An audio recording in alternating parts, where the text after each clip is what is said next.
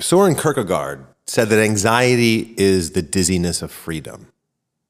Right? And his whole philosophy was pointed at addressing that anxiety, that we have the freedom of choice, and that can cause us to feel anxious, but we have to embrace that and move forward with our choices. You know, on the other end of the spectrum, Friedrich Nietzsche said that the thought of being a mere plaything of fate is unbearable. Of course, he's talking about having no choice in something. That when something is thrust upon you, it becomes unbearable. And it's something I've been thinking a lot about lately. I had this professor for history of the Vietnam conflict, history of the Vietnam War in undergrad. And he was in Vietnam in the early 1960s, and he stayed after it turned into a full-blown war. He was there training the ARVIN, or the Army of the Republic of Vietnam. He was a special forces officer, and beyond being a great teacher for the material of the course, he also could offer his personal insights into the conflict in Vietnam. And something he talked about was choice. You know, he said his time in Vietnam was very different than an 18 or 19-year-old kid who was drafted to go fight in Vietnam. He'd chosen to be an army officer.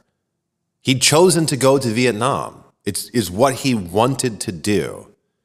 And because he chose that, he talked about having a much bigger picture of what was happening in Vietnam, as opposed to a 18-year-old, basically, child, right, who was drafted into Vietnam and forced to go there and did not want to be there.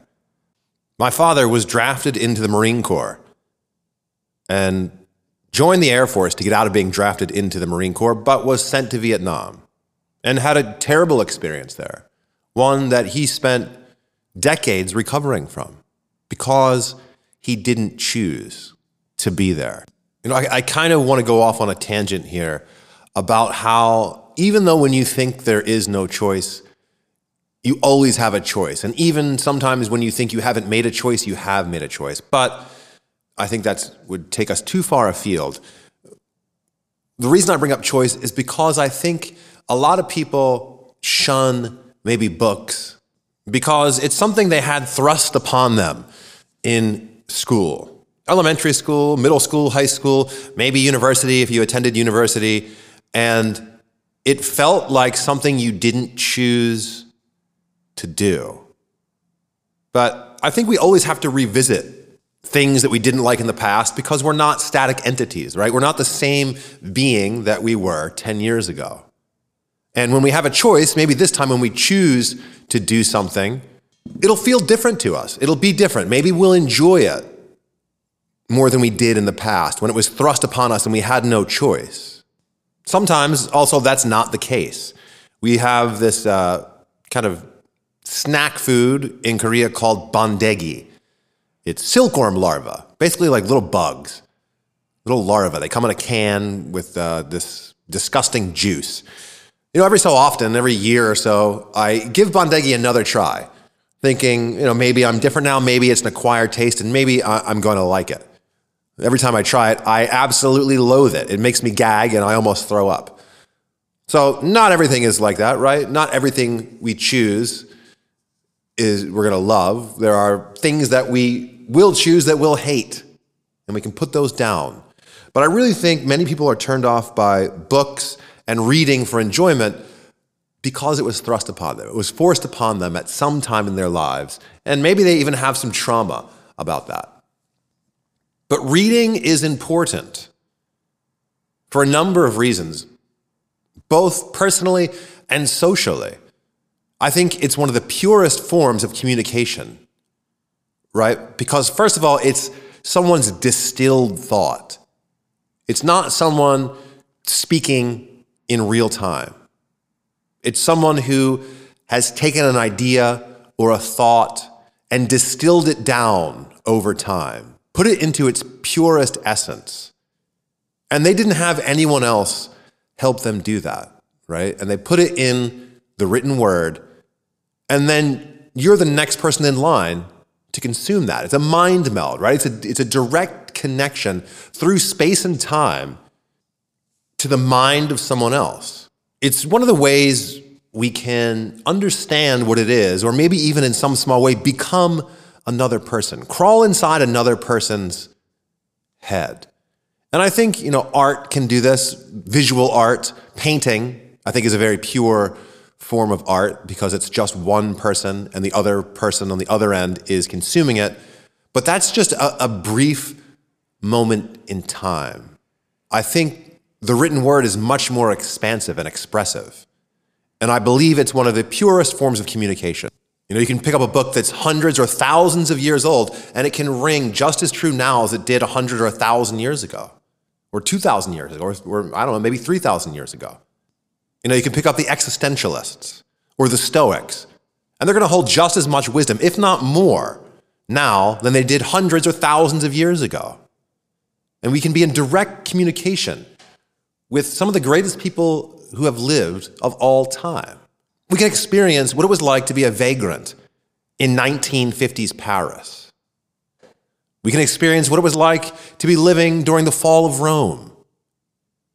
We can travel in time and have direct contact with these people and places and experiences.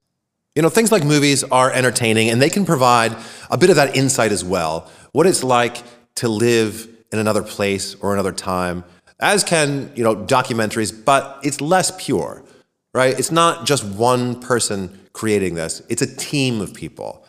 Hundreds or even thousands of people go into that finished product that you're consuming. With a book, it's mind to mind, right? It's a mind meld between two people, the author and the reader. It's also going to enhance the imagination and the ability to visualize things to the reader, right? When you read a book, your brain is constructing images, building scenarios, building entire worlds based on the text. This stimulates our imagination, and it activates regions in the brain that are involved in visual processing, even though the reader's only looking at words. This is in stark contrast to movies that kind of spoon-feed you what you're seeing and what you're supposed to be feeling and visualizing. Reading also helps with language processing, and it develops your vocabulary. It helps you concentrate and pay attention to things. It increases your attention span. It makes you more empathetic. It increases your memory formation and your ability to recall things. It enhances your critical thinking and analysis skills, right? And science shows that when you read, when you engage in complex activities, like reading, it promotes neuroplasticity, or the brain's ability to form and reorganize synaptic connections. I know I'm probably preaching to the choir here, but for those listening that are non-readers, I really encourage you this week to pick a book and spend, even 15 minutes or 20 minutes every night before you go to sleep reading a book, instead of looking at your phone or watching Netflix.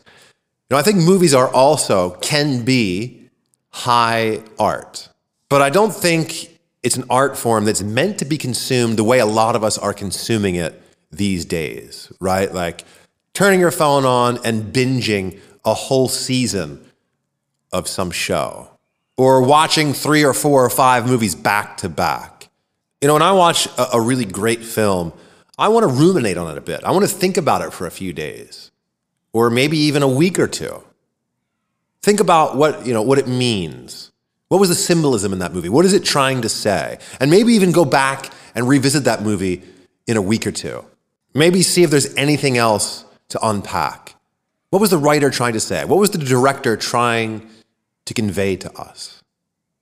Books move at a much slower pace. We consume them over a longer period of time. So as we're reading, we're asking those questions and exploring those things while we are engaged in the book, right? You might read a book over several days or weeks. So you're actively engaged in that kind of thinking while you're reading the book. So books are great because it's not just you know, the time that you're reading. It's the time also that you're away from the book, that that book has changed, maybe ever so slightly, your perception on the world around you, or at least called into question the way you perceive things, or has given you a new angle to look at the world through or from. You know, I think another problem with a lot of movies and things like Netflix is who's creating this. Well, a lot of the times it's corporations, right? Big conglomerates or corporations where the bottom line is money. And unfortunately, that's also happened in the publishing world, right? You have the big five who are these huge corporate publishers, and they're just concerned about the bottom line. That's why they exist, to make money. So no longer is it about like getting art out there. It's about making money. And it's nowadays, it's many times about who has written the book, not what has been written. So if you are a celebrity or a minor celebrity that can move copies of a book, you're going to get your book published by the big five. If you fit into a certain category of this month's in vogue identity, then you're probably going to get your book published by one of the big five. That's why I started J New Books, to publish works of literature that weren't getting published elsewhere, right? To publish art for art's sake. And by literature, I'm talking about literary nonfiction as well, right? Creative nonfiction that's written in a literary way. We've got 7 new books coming out in 2024. You can register interest in our book club. You'll receive one of our books every month in the mail. On our website, jnewbooks.com, you can sign up for that, which we will be launching in the spring. You can sign up for free now on the website, and we'll let you know when we're ready to mail you the first book. My formal area of training was in political science. And in political science, there's something called the free rider problem that I'm sure many of you are aware of. It's a free rider problem. It exists when an investment has personal costs but common benefits. And this usually leads to an underinvestment by individuals. Literature is also really important on a societal level. Literature has the power to change society. Not only does it have the ability to change an individual's perspective and make an individual more perceptive or more introspective, to make the individual see the world in a different light, it also has that ability on a societal level. It's imperative on a number of different levels that we keep literature alive. We keep alive the art of the written word. And when you buy a book from a corporate publisher like Random House or Penguin, you're not supporting art. You're not supporting literature. You're not supporting writers. You're supporting a corporation that does things solely for profit. So head on over to J New Books, please, and subscribe to our book club. It won't cost you anything right now. If you do not like reading, all of our future releases will also be available in audiobook. So you can listen to the books as well, and you'll receive a new audiobook every month, or a new digital book, or a new physical hardback or paperback of a new JNew title every month. If you enjoy this podcast, you can also support literature and our press by sharing it with your friends. I think another area we can sometimes have negative feelings towards because we feel as though it was thrust upon us in the past is exercise or sports. I know this was the case with me. Growing up, I was forced to play baseball and peewee football, American football. And I loathed those sports, not because there was anything wrong with them, but because I was made to do them. You know, I played baseball for a long time, and every second spent on the baseball field or diamond or whatever it's called was sheer agony for me. And it turned me off to team sports for a long time.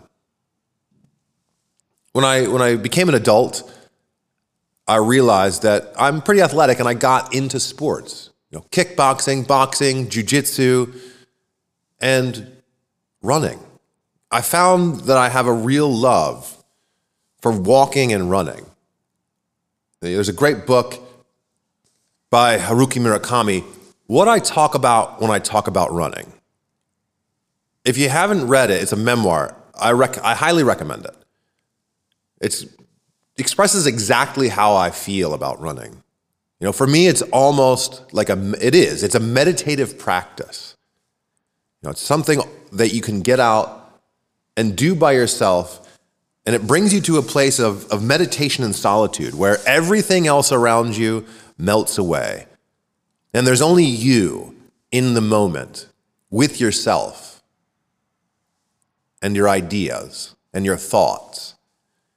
And honestly, walking or running, it's where I have my best ideas, where I have my original thinking, where I feel like I come in contact with some muse or divine presence. You know, lots of great thinkers espouse the benefits of walking. Instead, it's where they came up with their ideas. Henry David Thoreau, Virginia Woolf, Albert Einstein, Charles Darwin, Beethoven, Socrates and Aristotle, Nietzsche, Immanuel Kant. You know, the list goes on and on. So in addition to reading, challenging listeners who aren't actively reading to read this week, I'd like to challenge listeners who aren't actively exercising to engage in some kind of daily exercise for at least 30 minutes. You know, if you're not used to exercising, especially endurance exercise like running, it's going to be a pain at first.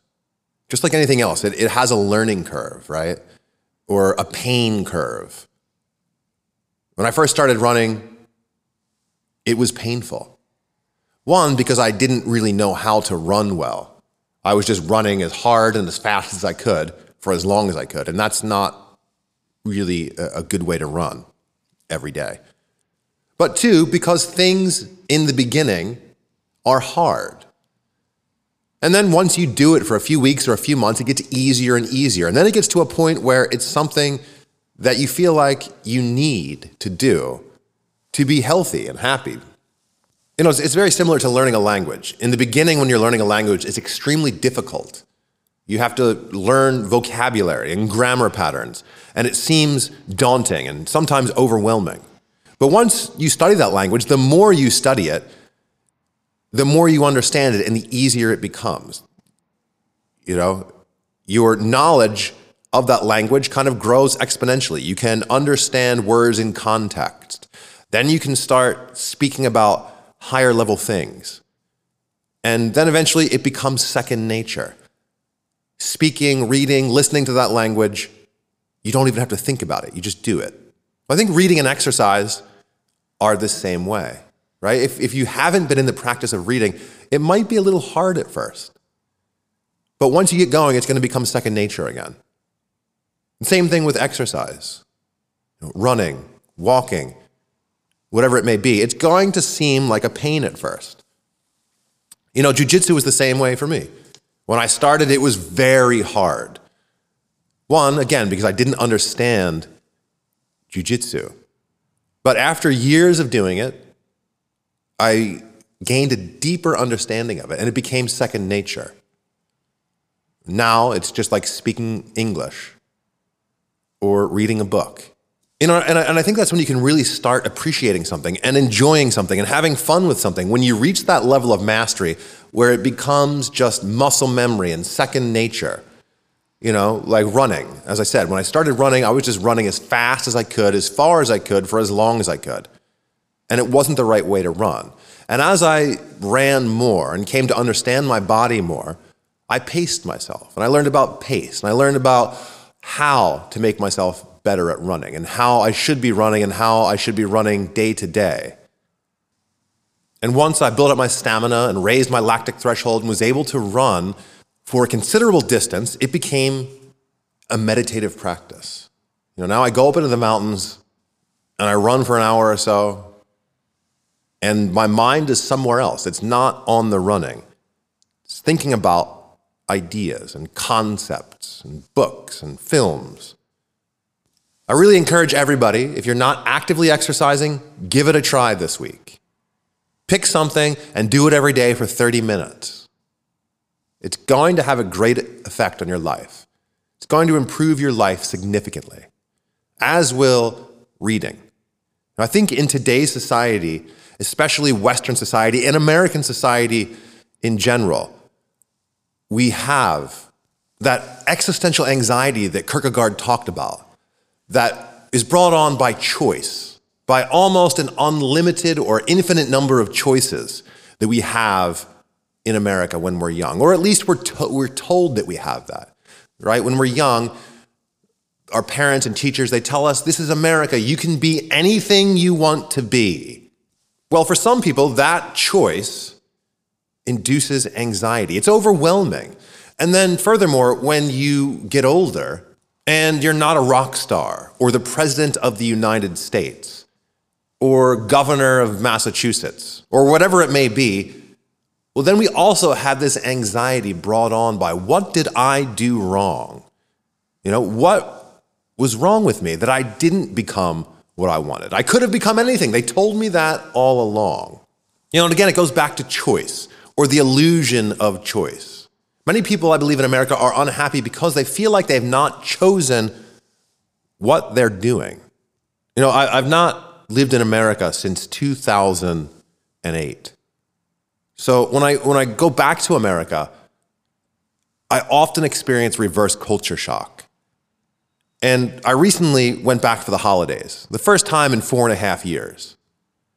Now, like I said, I've not lived in America since 2008.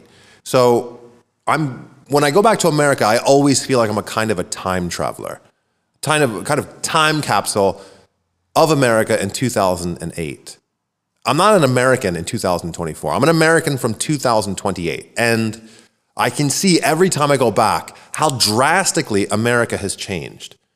And one thing I noticed this time back, well, there were two things that really stood out. And the first was just kind of a all-pervasive hopelessness that I saw in general society, in just people, in convenience stores or on the street. People just felt down and out and hopeless. And I think part of that is people feel like they don't have a choice. They don't have a choice in what they're doing. They don't have a choice in where they're living anymore. You know, in my hometown of Royersford, Pennsylvania, we have this new and neighboring towns, there's this new trend of building these mega apartment complexes. Now, in 2008, this would have been unthinkable, right? Because people lived in houses. This was suburbia. People didn't live in apartments, and people didn't want apartment buildings in that town. Well, now we have several, and in the town next to it, Phoenixville, there are mega apartment complexes everywhere and more coming. So people can no longer own a house. People no longer feel like they have a choice of where they're going to live. You're going to live in this apartment where they tell you to live, what you can afford. And again, it goes back to choice. You know, my grandfather, my father's father, went to university. He was from the greatest generation, you know, the World War II generation. He went as a Marine to Guadalcanal and fought in World War II. He came back, got a college education, was a white-collar guy, and he really pressured my dad into taking over the family business. And my dad wanted nothing to do with it. My grandfather really wanted my father to go to college, to university.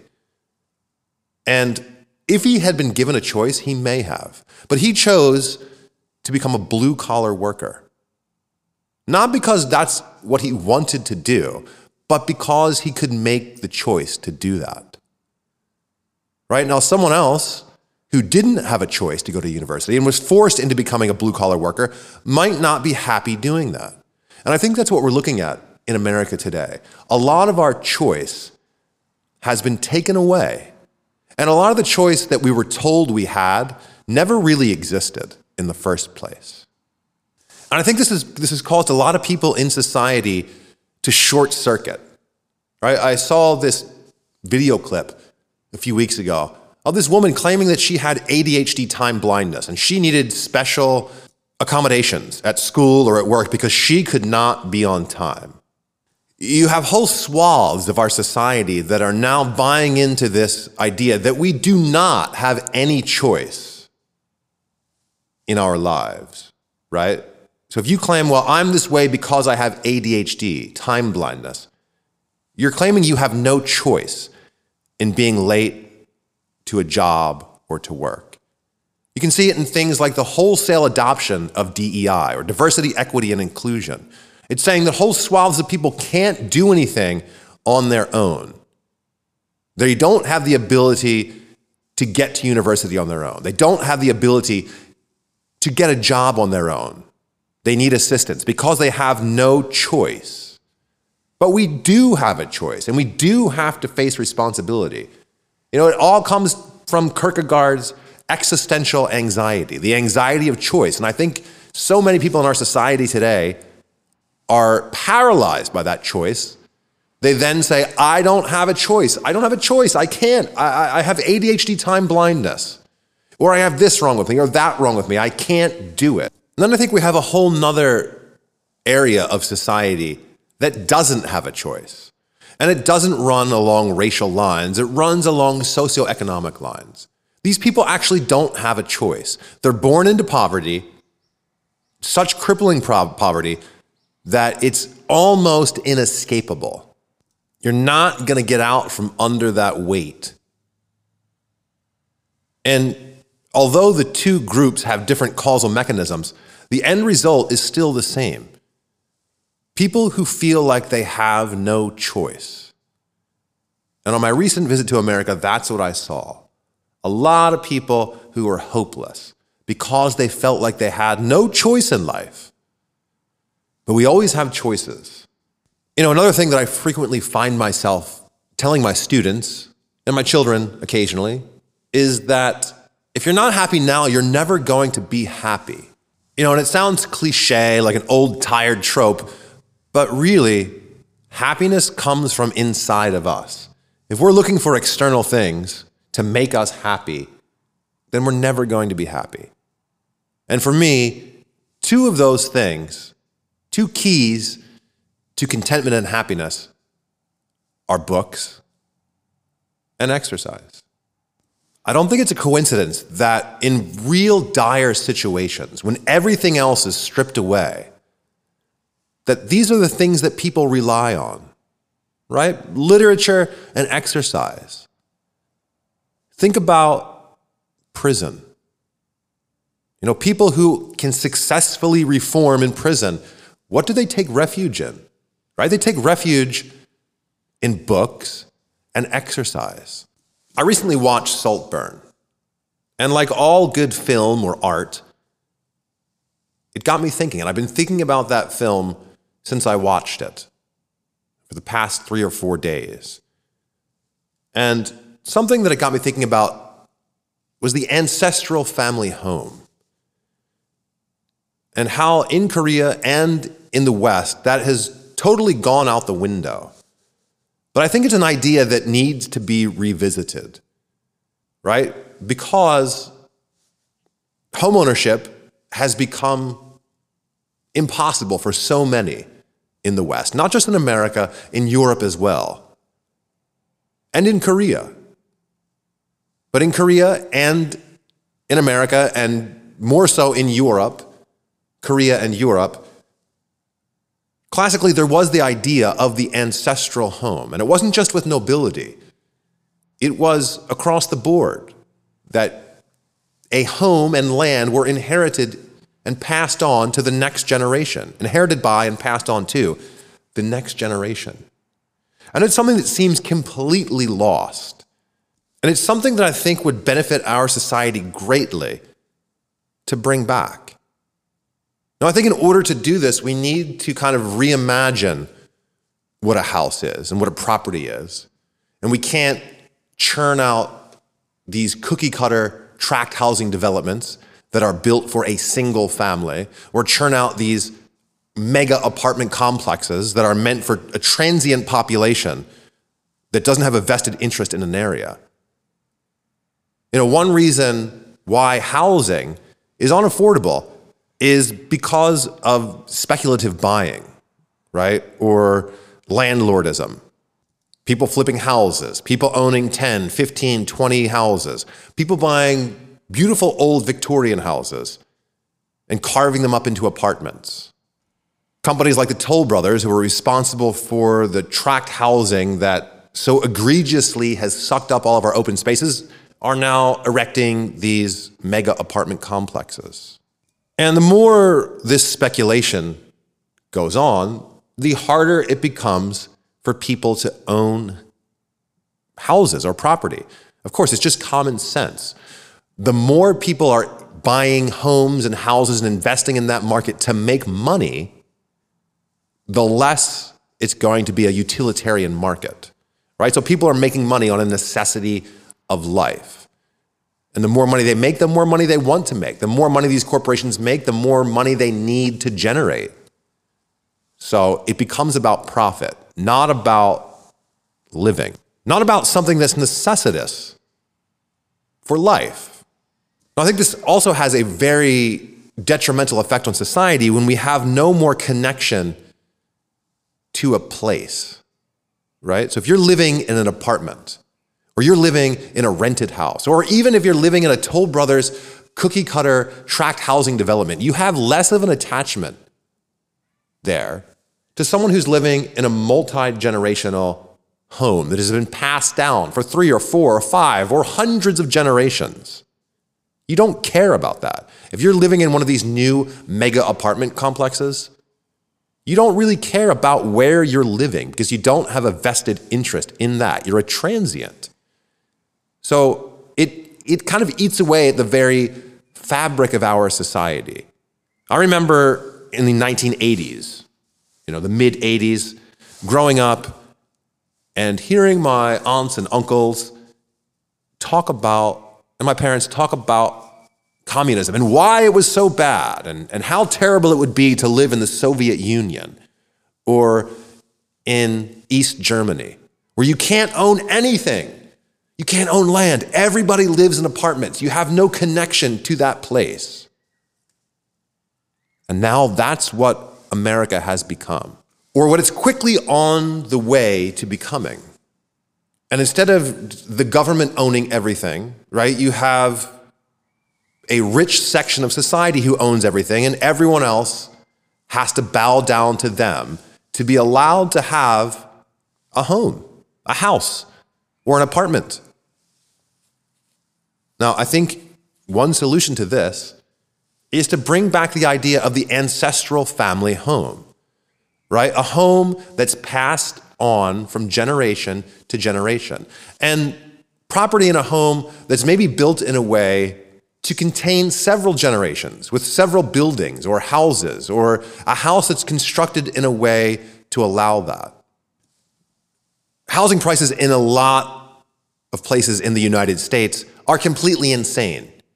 But it's even more insane that every generation is expected to take out a mortgage on one of those houses if they want to have a place to call their own, right? So you're supposed to take out a $500,000 loan that you're going to be paying off for the rest of your life if you want to have a place to live. And then what usually happens?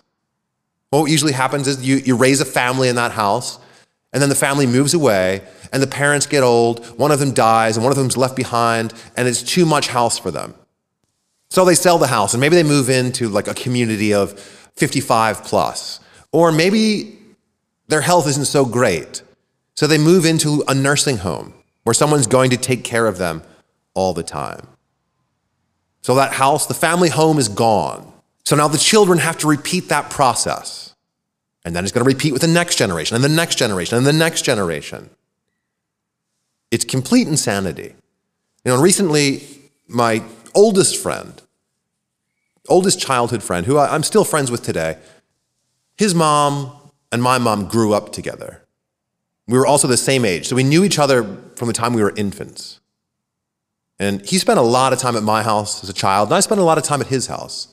His house was a beautiful brick home built by his grandfather, who owned a local car dealership. And recently that house was torn down. Now, this house was not in disrepair. It was a beautiful house. One of the brick house built in kind of a craftsman style. It had, you know, the laundry chutes in it. I remember sliding down the laundry chutes as a child. A very beautiful house with nothing wrong with it. It was purchased by an orthodontist and knocked down. And I'm sure the orthodontist is going to build some eyesore there, right? It's not going to be a beautiful family home anymore. And I think this kind of shines a light on the problem where business and money is the central focus of our society and of so many other societies that we're not valuing the things we should be valuing anymore, like a family home that should be passed down from generation to generation. And if we did this, if we built homes in such a way that could house multi-generations, it would solve a lot of our other problems, right? We wouldn't have people having to move into nursing homes and spending their twilight years alone. We could take some of the fuel off the fire of this speculative real estate market, right? If every generation didn't provide a new crop of buyers to be harvested by real estate agents, developers, and bankers. You know, the practice of primogeniture, or passing on the property to the eldest-born son, went out of vogue in the West. And it went out of vogue supposedly for several reasons. You know, it was unegalitarian. People wanted to bring in a system that was more fair. But I don't think the system we're currently living under is any more fair than that. Right? At least there you had someone who was responsible for the estate, it passing on to the next generation, and also who was responsible for making sure that estate, in one way or the other, whether the siblings lived there or were taken care of by money provided by that estate, either through the refinancing or money that the estate made, they were responsible for providing for their siblings. We need to have a connection to the places that we live. They shouldn't be places we're just passing through for the moment, because we'll spend our whole lives just passing through places with no connection to a place. And once we lose people that have a connection to a place, well, then that place also disappears. It loses its character. It loses its personality. It becomes just another corporate blip on the map. In our first reading today, it's why I really love it. It's why I really love this author. He has a connection to a place, a deep connection, and it comes through in his writing. Our first story today is by Dave Newman. He's an assistant professor of creative writing and professional writing at Pitt Greensburg. Dave Newman is the author of 7 books, including The Same Dead Songs, a memoir of working-class addictions, J New Books 2003, East Pittsburgh Down Low, J New Books 2019, The Poem Factory, White Gorilla Press 2015, the novels Raymond Carver Will Not Raise Our Children, Writers' Tribe Books 2012, Two Small Birds, Writers' Tribe Books 2014, Please Don't Shoot Anyone Tonight, World Parade 2010, and the collection The Slaughterhouse Poems, White Gorilla Press 2013, named one of the best books of the year by Elle Magazine. His stories, essays, and reviews have appeared in Gulfstream, Volume 1, Brooklyn, Belt, The Legendary Nerve Cowboy, Smoke Long Quarterly, Ambit, UK, Tears in the Fence, UK, the Pittsburgh Post-Gazette, and many other places. He appeared in the PBS documentary narrated by Rick Sabach about Pittsburgh writers. He's the winner of numerous awards. He lives in Trafford, PA, the last town in the Electric Valley, with his wife, the writer, Lori Jacala, and their 2 children.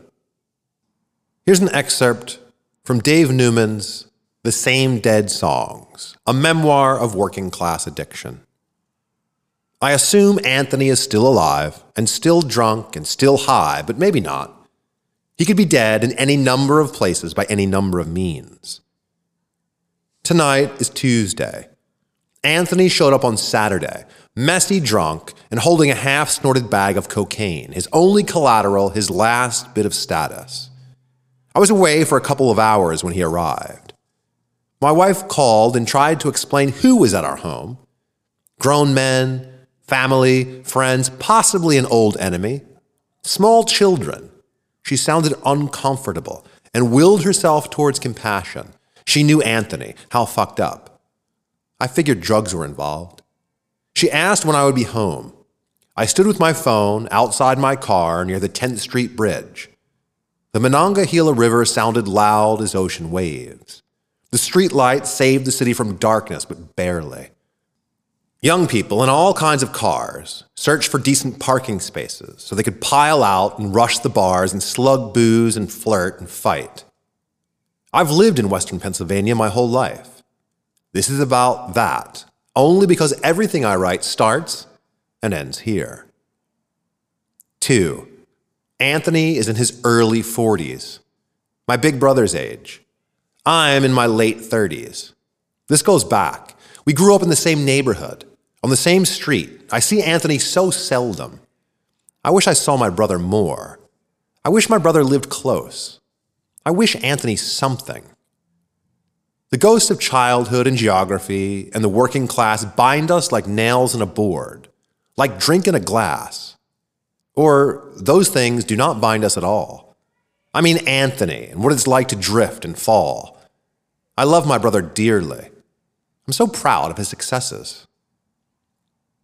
3. My brother lives in Michigan. He works in industrial sales and moved from where we'd grown up to be closer to Detroit in the auto industry and the chance to make a decent living. Our dad migrated to Michigan for similar reasons almost 30 years ago. He'd worked in a factory and the factory closed, and Detroit still had factories. This happened while I finished high school. My mom stayed behind so I could graduate. That summer, she sold the house, and we spent a couple weeks filling boxes. Movers came in August. I headed to college. My mom headed to Michigan. My brother finished college, then took a bad-paying job, accepting transfers and small promotions all around Western and Central Pennsylvania until it was an average-paying job. I needed more, and I need more, but somehow I always managed to stay. The word home is undefinable. But the rolling green hills and the endless variety of trees from the woods of my childhood and the sound of water running from creeks into rivers and the shortcuts I've driven for decades, sometimes taking dirt over pavement, and the bars I've drank in, gotten drunk in, and the restaurants that make great food and refuse trends, the people I've known since birth and have never lost contact with, the people I've met through bad jobs, and the help we've shared, the way trains roll on, the way shovels find dirt, the houses made of bricks and the cracks and the cinder blocks that need to be filled. And who will fill them? And when? And how will they find the time? It all matters more than any career opportunity or chance for better business. Because of home, a word that endlessly stacks itself with meaning. I live here with a love inherent, but also with a love that requires great effort. I live here to write about it, to say this place matters. Down the road from my neighborhood, the skeleton of an old Westinghouse plant remains, the windows busted out, the doors locked or knocked off their hinges, graffiti, broken glass, rocks, trees falling, weeds growing. The factory sits on cracked pavement near a creek. They're still trying to unpollute. I remember the people who worked there and their losses. Sometimes I imagine their stories on my evening exercise loop while I force my heart to pound, and my lungs to breathe deeper, and my legs to pump, and I dream and create and imagine. When I walk, I know where I walk. When I want something new, I walk farther. 4. My brother came in last Saturday with his kids, so the cousins could play while we drank and told stories and listened to music and finished the night with a giant meal. I enjoy his visits immensely. I love my niece and nephew. Love them hanging out with my kids. Everybody stays up late, movies, video games. The next day we hit the park or do something fun and stop for chicken fingers and French fries and goofiness. You should see my niece's impersonation of Bing Crosby, the way she sings and then throws a punch. I've been looking forward to this visit for a month or more. When my brother showed up with his kids and a small suitcase and a cooler filled with craft beers from local breweries in Michigan he wanted me to share, he parked on the street in front of my house. He knew I was in the city proper and would be home shortly. While heading to a bar, Anthony drove by my house and spotted my brother's car. What he hoped was my brother's car. his oldest friend's car. It was more like a feeling. Anthony knew my brother drove company cars, and those cars could change randomly, but they all still looked like company cars. This sedan was red. The last sedan was burgundy.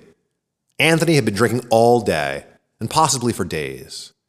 He circled back and parked in front of my neighbor's house. He sneaked across the street and peeked in my front window. Imagine you're my brother. Imagine you're a man with a good job, with kids he loves, with a wife back at home, and you're standing in your little brother's house, waiting for him to show up, hanging with your sister-in-law and a gaggle of small children, all family, enjoying the moment, excited for the moments to come, and suddenly you notice one of your childhood friends with his face mashed to the glass like a burglar. This is how our Saturday night begins. 5. I've been getting interviewed for a local radio program that focused on books. It aired at an awful time, at 6 in the morning on the weekend or something like that. Very few listeners tuned in. Even fewer cared. I sat with a host in a little booth, a shared microphone between us. I couldn't tell if she'd read my book and didn't like it, or if she hadn't bothered to read it. I drank a lot of water and read part of a chapter. I tried not to swear. I'd been told not to swear. The interview took place on the occasion of my first novel. I pretended like it mattered. I don't pretend that anymore. 6. My brother and Anthony sort of kept in touch, meaning Anthony sometimes called my brother when he was loaded. The years and miles created distance. Their ideas about family and careers created distance, physical and emotional.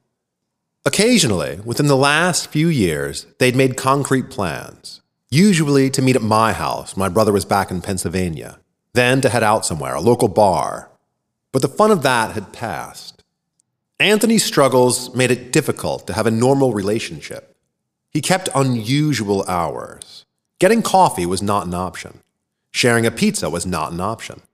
Politely refusing to kick in for an 8-ball was the new reality. Lots of Anthony's activities revolved around gambling, especially sports betting, which meant TVs and screaming at TVs and cheering at TVs and even kissing TVs if the right team made the right move and scored the correct number of points. His drinking could be sloppy and endless. Sometimes he had money. Other times he didn't. A couple of years ago, Anthony showed up in Michigan. Unannounced, buzzed, but not hammered, almost broke, probably enough money to pay for gas and tolls on the way home, but in good spirits, apologizing for the interruption, treating himself like a postcard he'd written and mailed instead of a physical body on a doorstep. My brother invited him in. My brother's the kind of person who invites people in. It was the weekend. They drank both nights. While Anthony slept in, my brother woke early to take his kids to sports and do domestic things, grocery shopping and car washing, picking up dry cleaning. Sunday afternoon, the day before Anthony planned to leave, my brother took him to a restaurant, trying to be generous, trying to be adult and civilized. But food had started to become a problem for Anthony, a roadblock to drinking. He ordered some cheese sticks and avoided them to guzzle beers and vodka. My brother pushed aside his burger and gave over to the inevitable drink. They stared at TVs above the bar and watched football and swapped stories from high school and college, which seemed tedious because Anthony lived like he was still in high school or college, only worse. All destruction, no learning. I asked my brother, "Do you think he'll keep showing up like that?" My brother said, "He won't come back." I said, "I bet he will." My brother said he had to look at me all weekend while we drank. He definitely will not show up like that again. I pictured faces. I pictured minds trying to understand truth and how truth was like a rod of steel pulled from a furnace and held by men with fireproof gloves. Bars that bend and can be bent. Friendship is inescapable until it's no longer friendship. 7. I parked in my driveway, feeling dread, but nothing immense, still planning to enjoy my brother's weekend visit. I gathered up a couple copies of my novel and some poems I hadn't had time to read during the interview, shuffled everything, then stuffed them inside my leather bag. Nobody in my house cared that I wrote books, but my wife. I was happy she loved what I wrote. She wrote her own brilliant books, and we built a life from our shared love of words and story. In October, the nights here in Pennsylvania are dark and black as a cat. I tried the front door, and it was unlocked. Anthony sat on the couch, leaning forward, rocking. "Hey," he said, his voice sad but optimistic. He understood no one wanted to see him anymore, yet he remained hopeful that someone still did. He dressed in cut-off sweatpants and a t-shirt, a baseball hat, and running shoes. He was thin, with the bubbled-out eyes of an alcoholic. When he breathed, you could hear it. I wanted him to leave, but I knew it was wrong to ask. 8. My brother sat on the edge of a wicker chair, nursing a beer he clearly didn't want to be drinking. He wore sweatpants and a big t-shirt, comfortable weekend clothes, an outfit to escape the endless ties and slacks his job required. He dressed basically like Anthony, two fashionably challenged adults. But you could tell who was healthy and who was not. One did drugs for breakfast. One took clients to lunch, skinny and not. Neither one believed in exercise. I looked at my brother. He looked at me and made his eyes shrug. Another guy, a drug dealer, waited in my bathroom doing a bump of cocaine. 9. "Hey," I said, and shook Anthony's hand. He tried to turn the handshake into a hug, but I politely resisted. So he ended up in a weird arm dance, ending with some shoulder pats. He sat back down on the couch and immediately went to sleep, but only for a couple seconds. He had a wife and a kid somewhere. I had a wife and kids somewhere in this house. I wondered if he had to be home, if he even acknowledged that he was a father and a husband anymore. He slowly sat back down like someone was trying to hide the couch. I thought, my beautiful wife. In moments of stress and conflict, I feel my wife and know that the world is worth living in. I should probably tell her more thank you. But she knows my love for her is endless. Sometimes we play music so loud our house sounds like a parade, and we march everywhere. My brother and I hugged. He said in sort of a whisper, "Is he on dope?" I said, "I think he's just exhausted." Anthony woke and said comically, "Hello, ladies," then immediately closed his eyes. 10. I've known Anthony my entire life. I remember watching him play basketball on the Pee Wee League team before I was old enough to dribble. Dude could score. Dude could throw a baseball and hit for power. I remember him behind the elementary school, drinking beer. I remember him in high school with a bottle of Mad Dog, throwing up. Then in college, with a plastic cup, waiting at the keg. I remember him in bars, happy. Then in bars, breaking whiskey bottles against walls. He got kicked out of college. He finished college. He worked as an accountant. He worked in the Sony plant, making TVs, using a rivet gun. He started gambling. Before that, he started doing blow. He figured out how to beat a drug test. He worked as a postman. Please allow me to switch to present tense, to Saturday. I ditch my leather bag filled with copies of my novel and the small pile of poems. I head to the kitchen and grab a beer and chug while Anthony and my brother make small talk in the living room. I finish the beer and grab another. My wife is somewhere with all the kids, downstairs or locked in a bedroom, letting them bounce on her head. The drug dealer in the bathroom is named Enzo Ricci. He still hasn't come out. I punched Enzino in the head a lot of times, 20-some years ago. I take my second beer and head to the living room.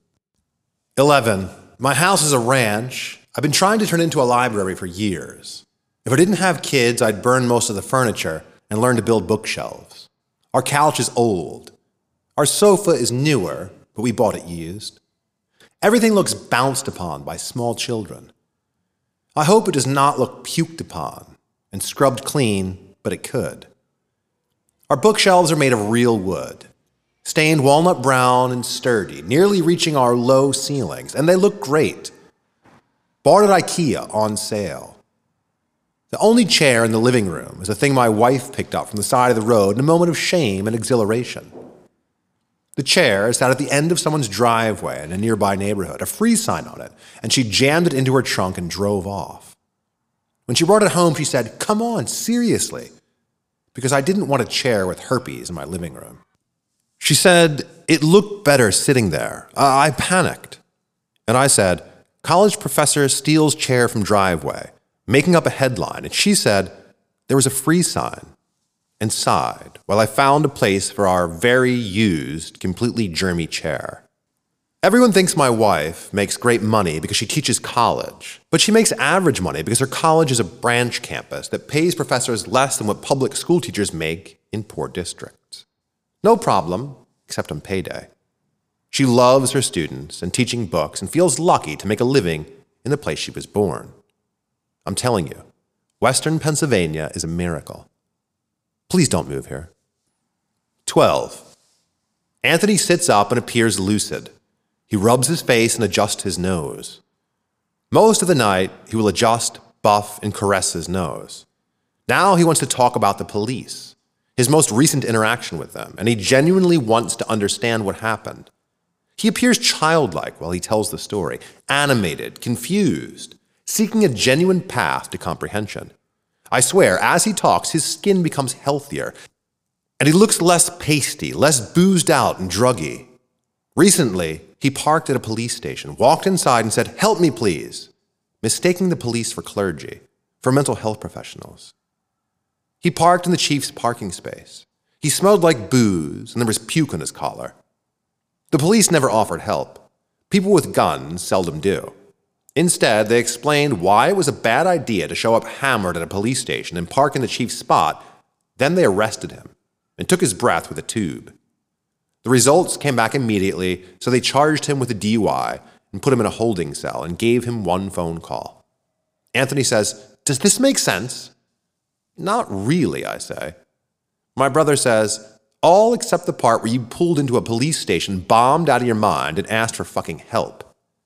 He stands up and stretches. He sometimes moves like a man who sits for a living, always trying to uncurl his spine. Anthony says, "But they're police." "Exactly," I say. "What the police did makes sense because they're police. What you did makes no sense because you were smashed and they were police." Anthony says, "I don't see it like that," but not angry. My brother says, "Maybe you should." This is the thing about where we live. You can still speak some semblance of truth. 13. Anthony no longer keeps a job. At his last job, he crunched numbers and drank Listerine mouthwash on his breaks because Listerine is 25% alcohol, 50 proof, like a shot of schnapps, but less boozy, more minty fresh. He has moved from unemployed to unemployable. He worries a lot about his liver. He sometimes touches his side where he thinks his liver bulges. When you're worried about your liver, it's hard to find work. 14. Two things I worry about most in the world are money and my kids, not always in that order. I want to write 1,000,000 books. I want those books to become films.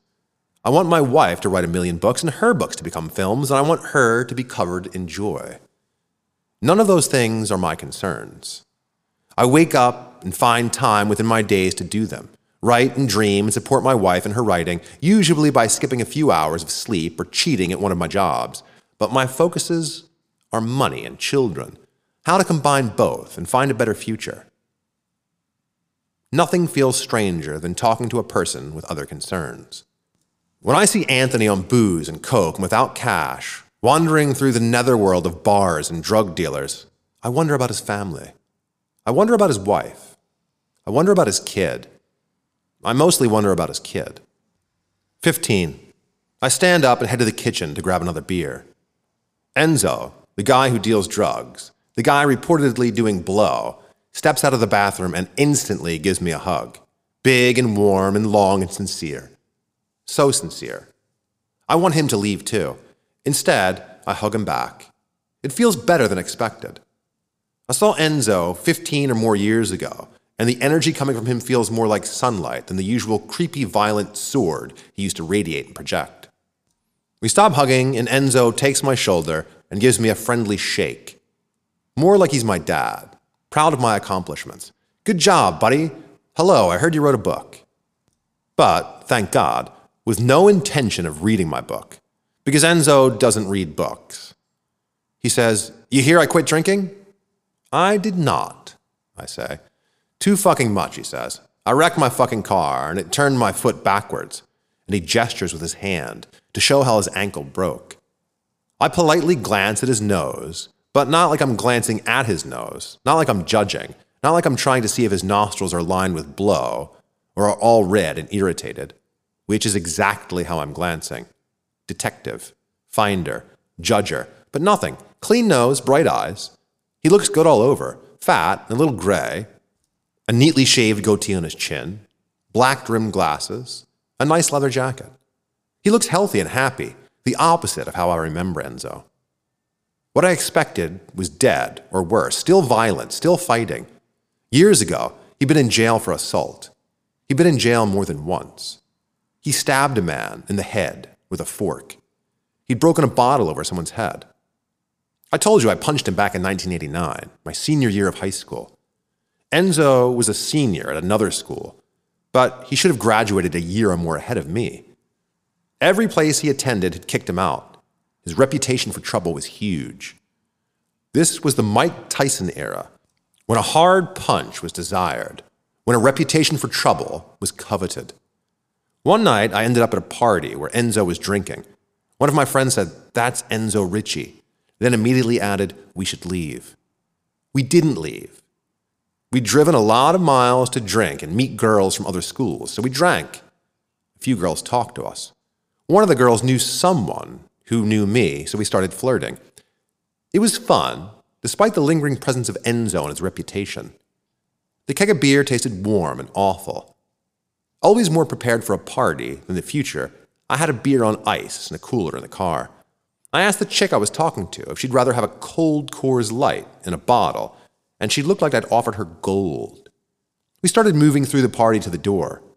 Enzo honed in on me, for some Enzo reason, which means no reason at all. I was there. I was fightable. I'd accidentally made eye contact. He'd overheard my comment about cold Coors Light. He'd not overheard my comment about icy beer. Whatever. He said, "What the fuck are you looking at?" and jerked his head violently, like his fist might follow. I was prepared. I'd grown up prepared.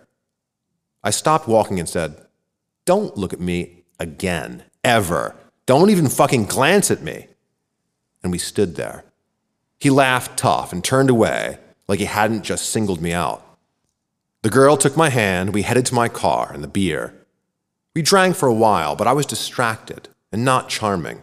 I dreaded Enzo, thinking he could hang over everything in my life for weeks until graduation. I chugged a beer, and the girl said, "Did you just chug that whole thing?" "Wow, I do baby sips."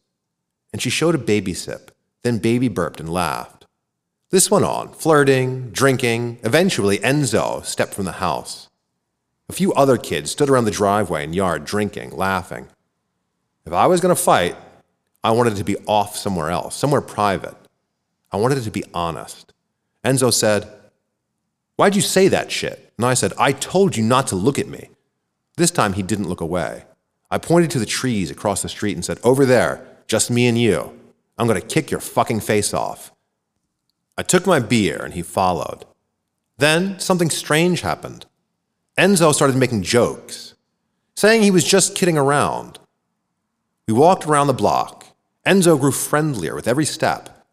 Or maybe, I mean faker, more of a poser, a pretender.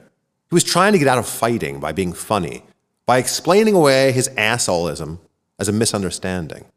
Just like how I wanted to get out of fighting by making it absolutely clear that I would fight and win. Refusing to fight was death. Dignity required action. I barely spoke while we walked. And when we made it back to the driveway, he kept on motoring until he made the house while I stayed outside. The girl said, "Aren't you scared of him?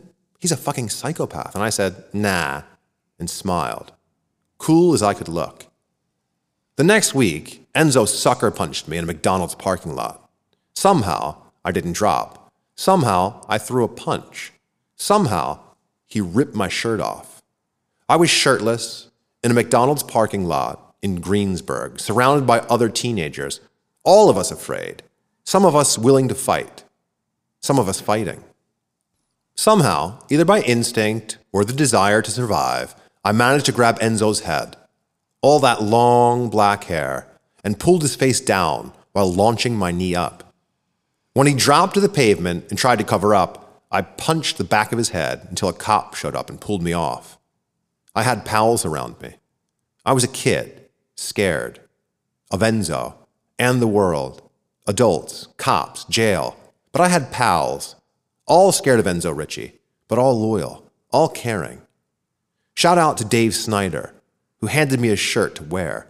Shout out to Cookie Crumbles, who backed me up eternally. Shout out to Robbie Morgan, who put me up in his bedroom and wiped the blood off my face and nose. The cop said, "You could have killed him." The cop wore street clothes. He lectured me about hitting Enzo. Not someone, Enzo. Maybe he wasn't a cop. Maybe he was waiting for the moment to knock my head off. Maybe he was a fucking doctor, a medical professional.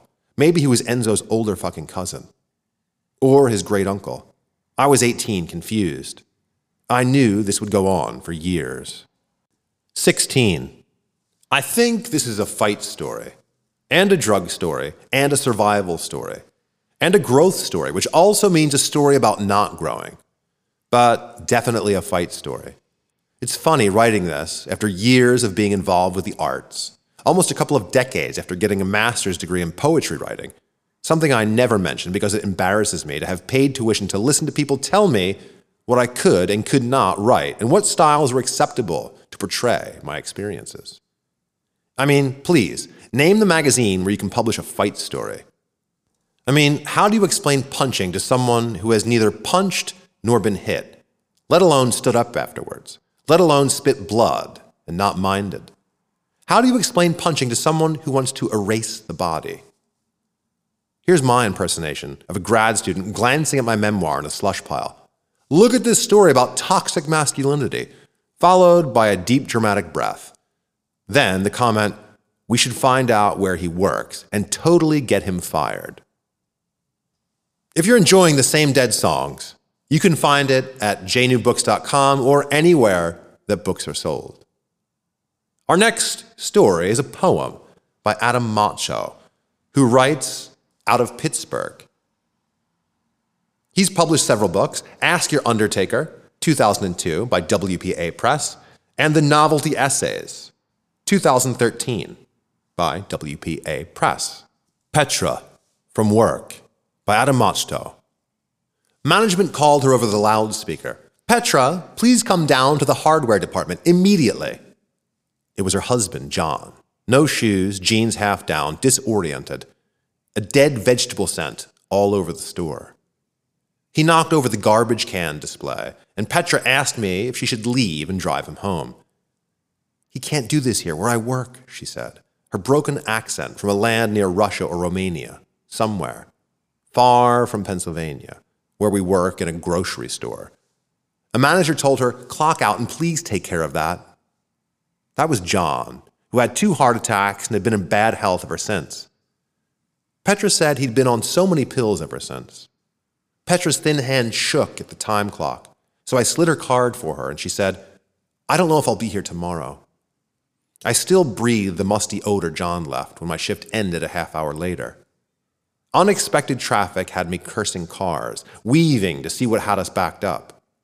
A broke-down, rusted-out pickup pulled to the shoulder had us down to 1 lane. I passed and saw Petra from work pacing and petting a small brown terrier. John's jeans were around his knees. His hands clutched the guardrail, while he hunched over the side, talking shit to the ground. I parked. My friend Lori told me, "Kindness is when you help someone who can do absolutely nothing for you." Lori says wise things like that. She knows about pain because she knows about kindness. I didn't want to stop. My shift was 10 hours long and my family had dinner on the table. "Our truck," Petra cried. "It just stopped. We have dinner in the back and John does this business now." John's business was spitting into the gravel and shouting, "Show it to me!" to nobody, or maybe somebody. Maybe he was wailing at the world in general, all the way to hell. I wanted to help, but didn't know how. I could smell John, stronger than before. It was a scent like the dirt that worked itself under your nails and stuck there. "Here's what I can do," I said. "Petra, give me the dog. You check what's going on with John. She dropped the terrier into my arms, and he shivered until he snuggled. I said, "What's his name?" Petra said, "Brutus." I said, "It's okay, Brutus." The dog had the smell all over my clothes as I soothed Brutus and brushed the ash smashed into his fur. Petra pulled her husband's pants up, tightened his belt, and attempted to get him back to the truck. "We can go sit in there," she said. "There's nothing for you to see out here in the dirt. It's all in the truck." "Petra," I said, "is it okay if I call the cops?" I always ask others before I call the police. I told 911 it was a medical emergency. I said, "Maybe not. I'm not a doctor." I said, "I work at a grocery store with her, and now they're stranded and need help." Petra stammered over, arms rigid and crossed, until she reached us and talked to Brutus. She said, "It will be okay, puppy. You have a friend here. He's one of the good ones." When the cop parked behind the dead truck, I handed Brutus over, but wanted to give him a warm bubble bath. I told the officer what I knew, which wasn't much, and she asked if they were on drugs. I said, "Drugs?" I said, "I don't think so." I spoke like I was under oath, hand on an invisible Bible. I wanted to say something helpful and true. I said, "I'm not a doctor, just some guy who works at the grocery store." The cop told me to go, so I crossed the highway, between the traffic that blurred by, kicking up a draft hard enough to knock me down. If you like Adam's work, you can check out his latest collection of poetry, Ask Your Undertaker, from WPA Press, at Amazon or anywhere else you buy books. Check out the link in the episode notes. Closing today, we have Decca's Big Time. A note that all music used in this podcast is either used with permission from the artist or the record company.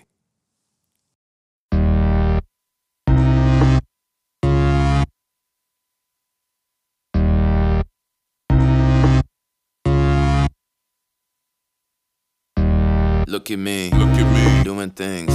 I'm doing things. Look at me, I'm doing things.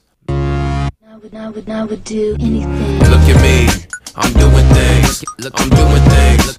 I'm doing things. Hey, look at me, look, I'm doing things. Huh? I'm doing things. Yeah, I'm doing things. Alright. Look at me, I'm doing things. Doing things, I'm doing things. Big time, I'm doing things. Flat bro, look at me, troubadour. I'm doing things. My head hurts. I'm doing things. Doing things. Doing things. Doing things. Broke, stressed, hopeless, fresh out the ocean steps. Overslept, woke up in the cold sweat, soaking wet.